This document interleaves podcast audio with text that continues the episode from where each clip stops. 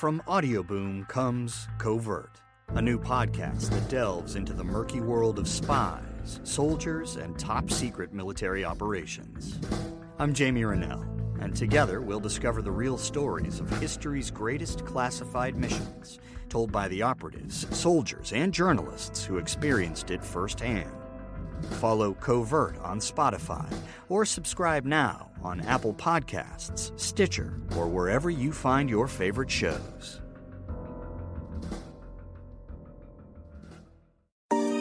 Welcome to Travel First with Chris Coleman and Alex First.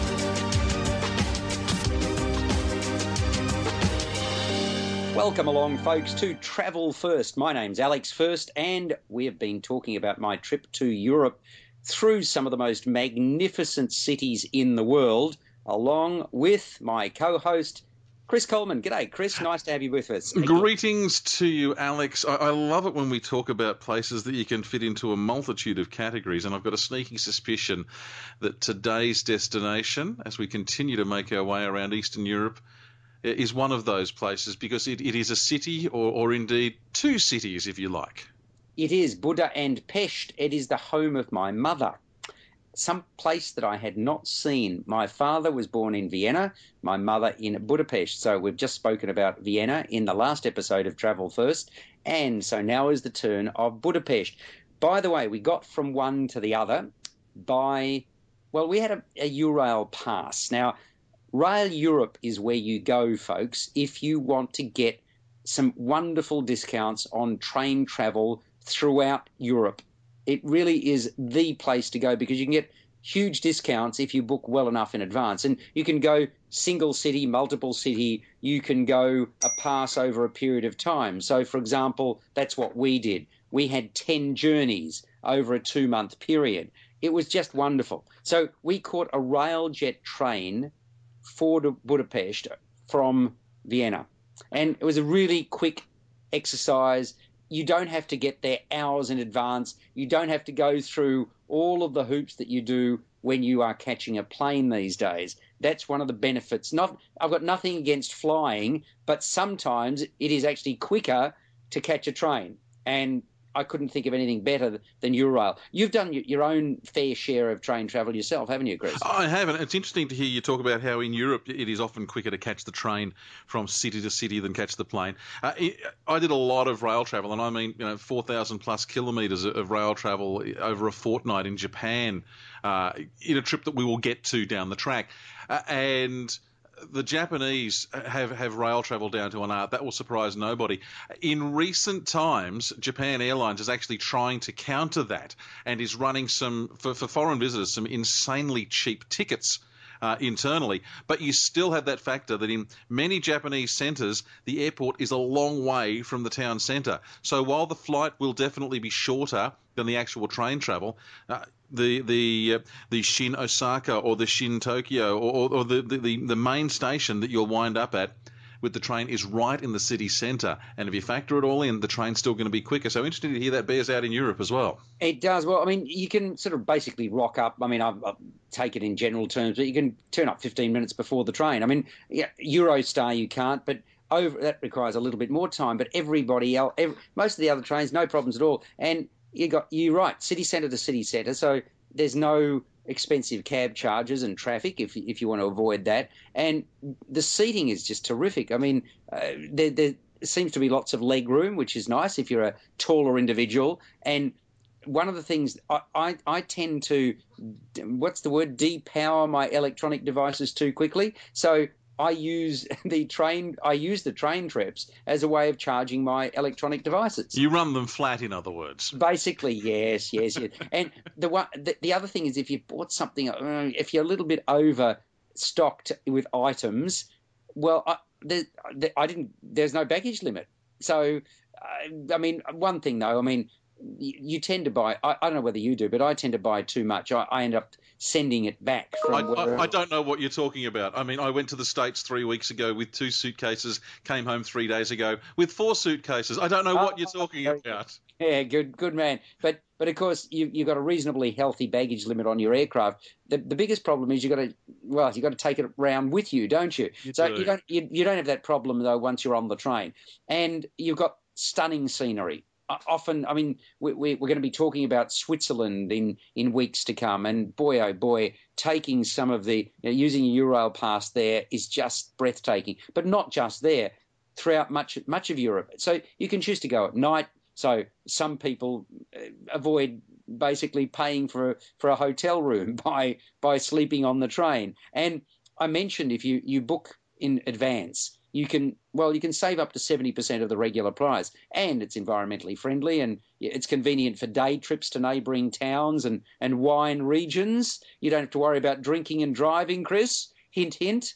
You know, not that you do, but I'm just saying. But it is always a factor.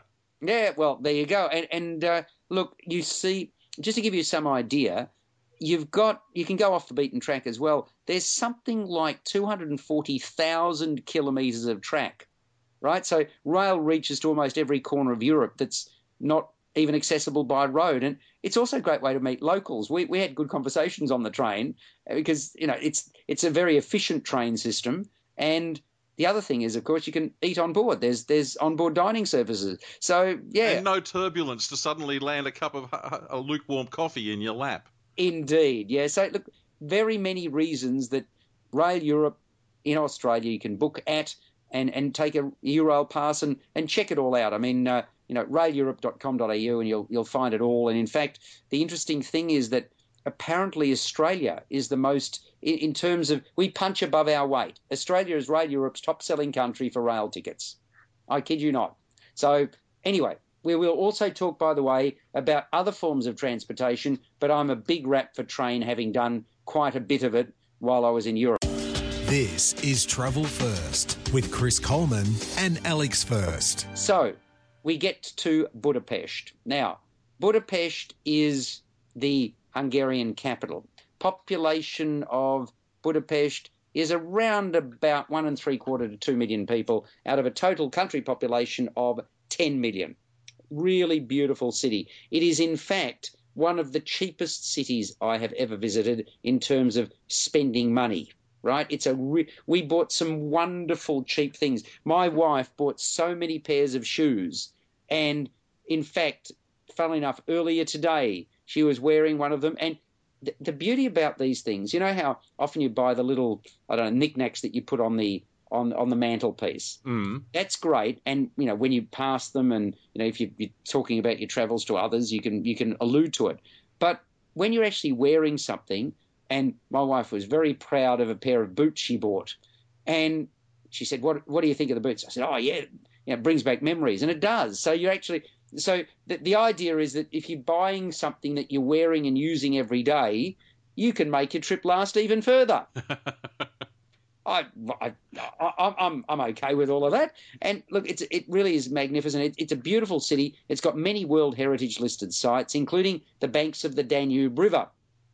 You've got the Buda Castle district, the rich Andrassy Avenue. It's a, a great shopping area. Heroes Square, the Millennium Underground Railway.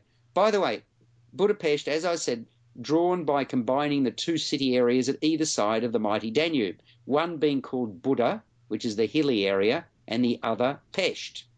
And the Danube, by the way, the river is Europe's longest, the European Union's longest river. It passes through or touches. Now, here's a trivial pursuit question. How many countries do you reckon it, it touches or, or passes through, Chris? 78. Yeah, very good. 10. yes, yes, yes, fail. very good. That's my standard answer for how many when I have no clue. Very good. 78. I like that. Yeah. So 10. Now, we, we walked to the Parliament building, which is not only massive in size, but spectacular in its architecture. I've seen pictures of it. Do pictures do it justice? No. You've got, I mean, it's like saying, oh, well, do I see the Taj Mahal through through vision, but not by actually visiting? No, you actually have to go there. I mean that. Anyway, that, this is an entirely different part of the world. This is not India. This is Hungary. But but the Parliament building in Budapest was built between 1885 and 1904. 24 kilograms of gold was used to embellish what is the second largest Parliament building in Europe and the world's third largest. It's massive, Chris. And the Palace of Westminster, in part, inspired the design. A well known Hungarian architect, architect called Imre Steindl laid out the plans. It stretches for 268 metres along the Danube. So, so basically, for every every 10 metres, there's a kilo of gold. Yeah, that's very good. Yes, indeed and it's adorned with these neo Gothic turrets and arches. They're white in colour, forms the most outstanding landmark on the Pest side of the city, which the Danube, as I say, divides. And you've got statues of Hungarian monarchs and military commanders decorating the outer walls. And the interior design, by the way, includes huge halls. There's about 20 kilometres of corridors. Can you imagine cleaning them? Anyway, 96 metre high central dome. And, well, if you look at your average home, how many rooms does an average home have? Or half a dozen? Yeah, this has got 691. Okay, so that that'd house a few people in in, in, in when push comes to shove. Exactly. So I I was I was agog, awestruck by the third largest parliament building in the world, and we then visited St Stephen's Basilica, which is Budapest's largest Roman Catholic church, home to the mummified hand of the first Hungarian king, St. Stephen. Of course, you'd keep his hand. Why wouldn't you? It was built between 1851 and 1903. And again, I, I was really struck by its majesty and its beauty. Really is quite something. St. Stephen's Basilica. Now, we decided, my wife and I, to find out what the rest of the city looked like and we took a ride on a hop on, hop off bus. You and I have talked about this many times. Great way to see the city. In fact, often it's the best way to start seeing a city and then go back or to get I mean you can you can do a full tour of of you know one line and often there's several lines that you can do and and you can sort of do them and then go back at your leisure or else you can literally spend a day hopping on and hopping off as the bus suggested the highlight of this hop on hop off bus tour was climbing the hill to the castle which under usual circumstances presents a magnificent view of the Danube River and of the Bud- uh, and of Budapest. Now you said under usual circumstances. Well, basically, it was all well and good while we were climbing up, right? However, it began snowing. and then it continued snowing. And suddenly, we were in whiteout conditions, Chris. I, I, took lots of really good shots of white. ah, so you got you were able to check the white balance on your camera. So I'm glad to hear that was working. Yeah, exactly. Now, I mean, as somebody who doesn't see a lot of snow, I thought it was wonderful when it started snowing in Europe. Um, when it, it, was wonderful until you couldn't see anything, and then, then you were waiting to to resume normal transmission and uh, and go back there. So anyway, you'd, you'd have an, you'd had to have an added difficulty there too, because uh, again, as I said, I've, I've had a look at a lot of pictures of Budapest in preparation for this uh, chat this week. A lot of the, the historic buildings there are constructed of white or, or very pale grey marble. So once the snow starts coming down, it's going to add a, a, a, whole new level of difficulty to the visibility thing. Indeed, but look, it didn't last long. I mean, once once the visibility came back, it was just splendid. I, I, I honestly mean this, not just because my mum was born there. I was really taken by Budapest. I think it is one of the great cities. It's it's one of the undiscovered treasures of the world. When I say undiscovered, it's not as if many people haven't gone there, but you, you often hear about Vienna, but you don't hear as much about uh, Budapest. I, I, reckon that they, they should be talked about in in well, it, probably in equal terms because there's so much beauty in Budapest, and because they're so close together, clearly you should see both when you are on a trip to Europe. And by the way, we we then visited the Great Market Hall while it was sort of snowing uh, outside. We we also that evening, by the way, we took a one-hour cruise on the Danube. I thought that was fantastic aboard the Danube Legend, and while we were plying the calm waters of the river, we were given an audio commentary of some of the major attractions on both riverbanks, which were magnificently illuminated against the night sky. and that made it a trip to remember. And of course, there was full visibility uh, by then. You, you also, if you are so inclined, you also get a free drink, champagne, beer, wine, or if you would rather soft drink or mineral water, and an adult ticket for that hour long cruise. I think this is very reasonable. About twenty five bucks. That's all right. That's Australian. all right. Yeah, I mean, n- by the way, not it's so popular. Not one but two boats were needed to accommodate all who wanted to experience Budapest by night on the river. And this is in the middle of winter when we were there, and it was still that popular.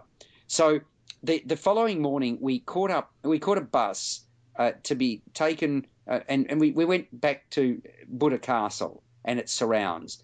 And the first royal residence on the hill dates back to the 13th century. The oldest part of the present day palace, though, was built in the 14th century. How often do we talk about the fact that in Australia, well, white whites were what we came out 200 odd years ago. You know, here, I mean, obviously, uh, the the Aboriginal history goes back 40 or 50,000 years, but in Europe, everything is centuries old. Mm. You know, I mean, not everything, but obviously some of the most magnificent structures, most magnificent buildings. So, yeah, the oldest part of the palace built in the 14th century. And Buda Castle is part of the Budapest World Heritage Site. It was a perfect, picture perfect sunny day. There you go, the following day after the whiteout. And while the castle itself was spectacular, the view from the castle over the Danube, oh, just took my breath away. From there, you can look across at the citadel and that was built by the Habsburg Empire in 1854. Former fortification, one of the most popular lookout points for another view of the city, the citadel. It's there that the Statue of Liberty stands, being the figure of a woman holding aloft a palm branch. So, in the castle district, within easy walk, is a, another church called Matthias Church, originally built in the early Middle Ages, serving as the coronation church of several Hungarian kings. The building took on its present Gothic form between 1874 and 1902. So it's living history. That's what I'm saying about Budapest. And the interior design of Matthias Church is an outstanding example of European Art Nouveau. So that's, I mean, we were just looking across and sort of longingly looking. Bear in mind, we, we had a few days, right? We had a couple of days here, a couple of days there. To have done justice to Vienna, we would have needed to spend far more than the three days we spent there. Likewise with, with Budapest. Now, we caught a bus down the mountain and we were met by a guide from who, well, she took us on a walking tour of the Jewish district including showing us some of the original buildings when the Jews were segregated from the rest of the community during the Second World War. This is something that you've talked about a bit on on editions of, of, Travel First, Alex, about going to the Jewish districts uh, and and the, the Jewish heritage or uh, the commemoration of of uh, a generation of, of Jewish people that was virtually wiped out during World War II. What's that like? Uh, it's sobering. It's it's shocking, and especially when I did talk about going into a synagogue where every square centimetre of the walls was covered by the names of those that were annihilated. That was one of the most chilling moments in many respects of my life because these were living, breathing human beings like you and I, and cut down. I mean, millions and millions of people were slaughtered during the Second World War, but the Jewish community was absolutely, and the word is used correctly, decimated. Six million Jews were killed. So if you go to Europe, I mean, I haven't, one of the places that I've yet to visit, which I hope to in the future, is, is Germany. And I know the apologies have been forthcoming in recent times and so on, but you know, it, you, this is not so long ago. I mean, the Second World War, you know, we're, we're talking about our parents' generation. So I, I don't think any tour of Europe for most people who have got an interest in the world would be complete without seeing remnants of what was left and the effect that the Second World War had on devastating entire communities. And mm. that's why I did a lot of that. We ended up at, uh, in this case, at the Dohány Street Synagogue, also known as the Great Synagogue, that was built between 1854 and 1859 with Spanish influences. I had not seen a synagogue with Spanish influences before. The largest synagogue in Europe. It, it seats 3,000 people, and it was for, it was actually part of the Budapest ghetto during the Second World War. So we got a, a tour guide gave us a 45 minute introduction to the synagogue and the memorial and graveyard. And the site also houses the Jewish Museum. It was built on the site where the father of modern Zionism, Theodore Herzl, was born. And so, I mean, again, it's just it's a combination of seeing what's modern with what is ancient and what is traditional, and that's what I. I mean, Europe to me speaks volumes. Obviously, my parents having been European means a lot to me as well. But they came out. I was, I was born here. My brother was born here. But we, we, I've done a. I did a European trip when I was a student. Right, that goes back the best part of sort of thirty years. So to see it again as an older adult, not an old adult, but an older adult, if anything, it meant even more to me now. And especially because I was visiting my parents' birthplace. So I, I mean, but I don't think you need to have a, a, relative to to to appreciate what I'm talking about now. Moving from there, we, we took a 45 minute tour of the Hungarian State Opera, which is one of the jewels of Andrassy Avenue. Spectacular building with a tradition of well over a century. I mean, really, it was spectacular. And often the opera houses, I'm not just talking about the Hungarian State Opera, which was spectacular, but the opera houses you know, in, in Paris, for example, and, and places around.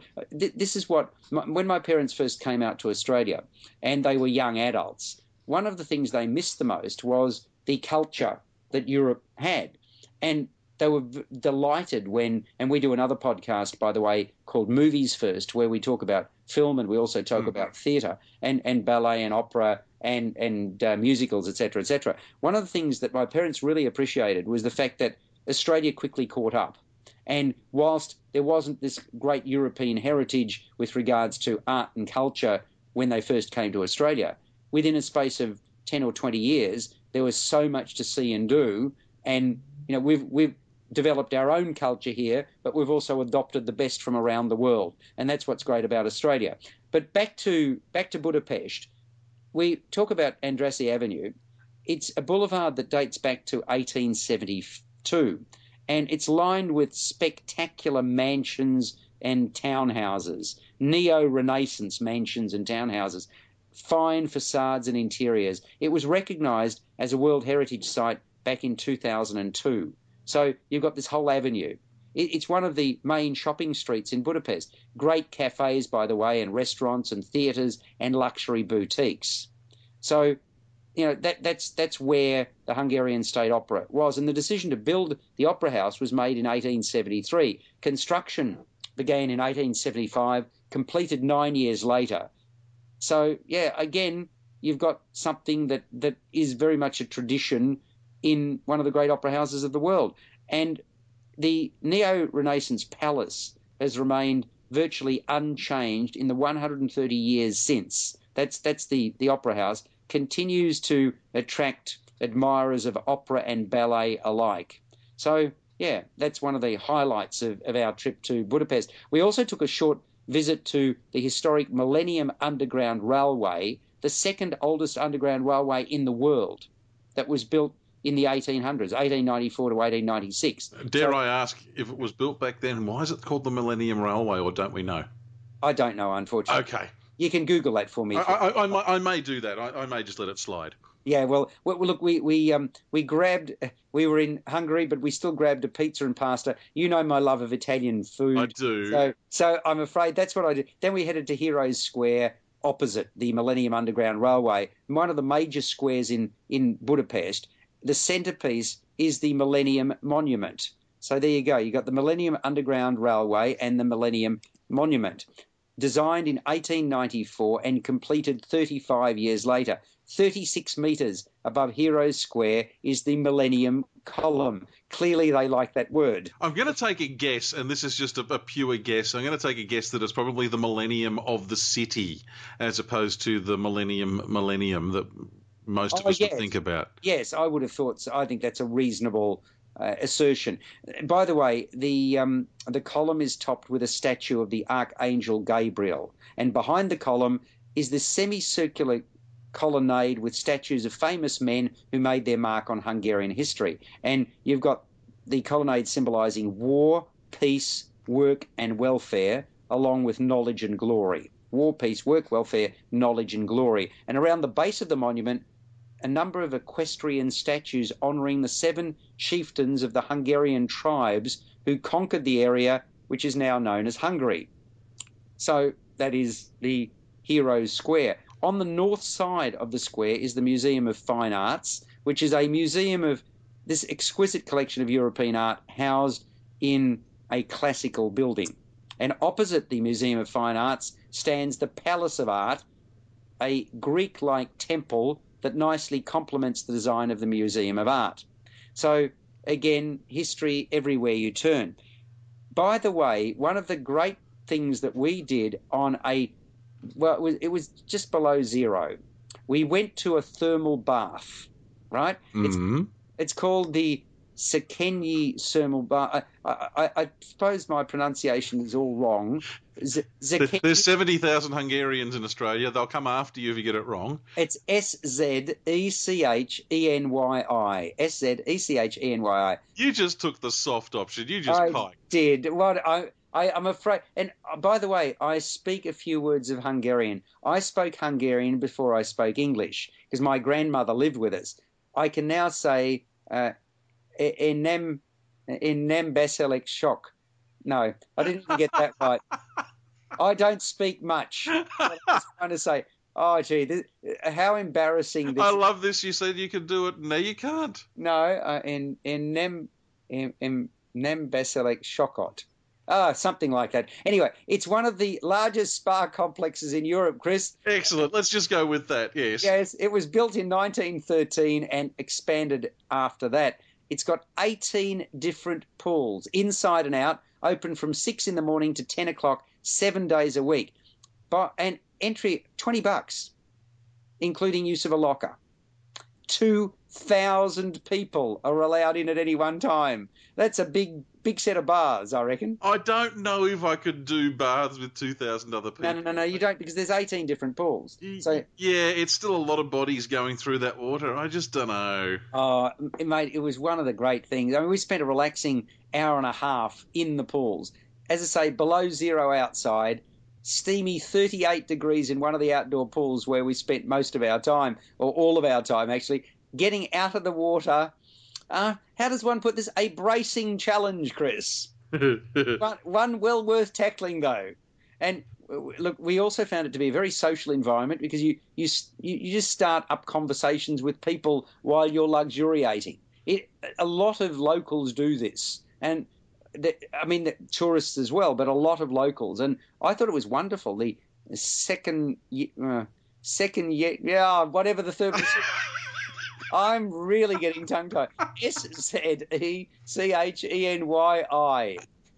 Uh, Please, our Hungarian listeners, you, you can send us. oh, they're going to string you up. Ah, yes, and social media too. Yeah, so uh, there we go. Uh, It really, we loved it. We, I would gladly have gone back had we had had we had more time, but um, unfortunately, we did not. So um, there we go. That look, that was the, one of the last things that we did on our journey in Hungary. I, I, I thought it was fabulous. I want to see more of Hungary. I want to go back there and uh, and and see a little bit more of it because literally we only spent what two or three days there, and and we we could well have spent more, and it would have just given us more time to see things and and to savor. Because I mean, you you're almost uh, you sort of say, oh well, how how much time can I afford to do this? If we if we do this for too much longer, then we won't see something else. You know what it's like. Yeah. You, you just get a taste. By the way, I was just speaking to a mate of mine who took a a, a trip, a boat trip down the Danube, and said that's a great way of seeing it as well. In fact, taking a cruise is a, I mean, you, I know you've done that, is a is a great way to see different places. The only the only downside of taking a cruise is often if if you just have literally an, a, a sort of few hours in one port and then you move on and, and whatever. Then you don't even get the two or three days that we got, or four days. You only get literally part of a day. How how did you feel about that when you were cruising? Look, I'm a big fan of cruise ship holidays. Now, I haven't done the river cruises as yet, uh, so I'm speaking about ocean cruising, which I've done to the South Pacific and around New Zealand, uh, and uh, I, I, can. There, there are two sides to this. One is you're not going to get that in-depth time in port to see everything in a city, but the other thing is that the cruise ship itself is part of the experience. It's part of the holiday. So there are shows, there are there is there is entertainment, there are activities on board the ship as well as part of the cruise. So it, there is a trade between the two. Mm. And at some stage, we'll we'll talk more about uh, about cruise ship holidays. Uh, but you can also with you when you go on a cruise, uh, the cru- most cruise lines will organise if you want uh, tours and activities on shore, so you can get to see the key highlights. Or and the plus here is that you do know what your timeline is. You can do that research yourself, and you can pick out what you want to go to as well, and make sure that happens as well. So so it, it swings and roundabouts. Yeah, look, I, I, suppose that if you haven't done it, I, to do something like that would be a wonderful experience. And having said that, I I tend to when I, when I, I, like to see places I haven't seen and then sort of cherry pick which ones you want to go back to and spend more time there. There's what like a couple of hundred different countries in the world, so there's going to be very few people who see everything in their lifetime. I mean, it's virtually impossible. So you, you have to sort of pick the eyes out of it, and then you've got to make a decision about whether you see off off the beaten track places or whether you see some of the great highlights of the world, which is a lot of what we're talking about during our, our European sojourn, which we will continue on our next podcast, Chris. Indeed, we will. I've done a little bit of work a little bit of work while you were talking. Uh, the Magyars, the, the Hungarian folk people. Magyar, yeah, yeah, yeah, that, that too. Yeah, they arrived. they arrived in the vicinity of where Budapest now stands in the 9th century. If you add on a thousand years, that means a lot of things happened around the millennium of the foundation of the city in the 19th century, otherwise known as the 1800s. So there you go. That's where all these millennium structures came from my, my life is now complete. Thank you very much, Chris. I appreciate that. And there you go. I should have done this. I, I feel chastised, firstly, in terms of my inability to speak Hungarian, and secondly, because all of these things were named Millennium and I didn't ask the question. Well done. That's why this is a two hander, not a single hander. Indeed, it is. By the way, if you'd like to uh, supply comments or feedback to us, you can do so.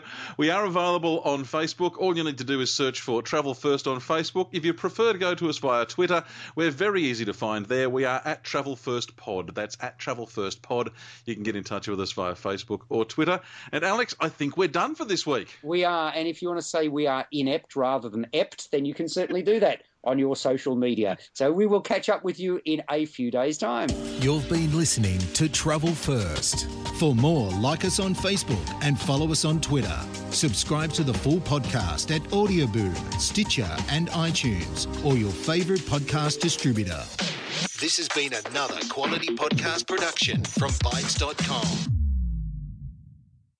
Welcome to Mafia, a new podcast telling stories of America's criminal underworld. Gotti assumed the position of head of the Gambino family. And using the name Donnie Brasco, I was able to infiltrate the uh, Bonanno uh, crime family in New York City.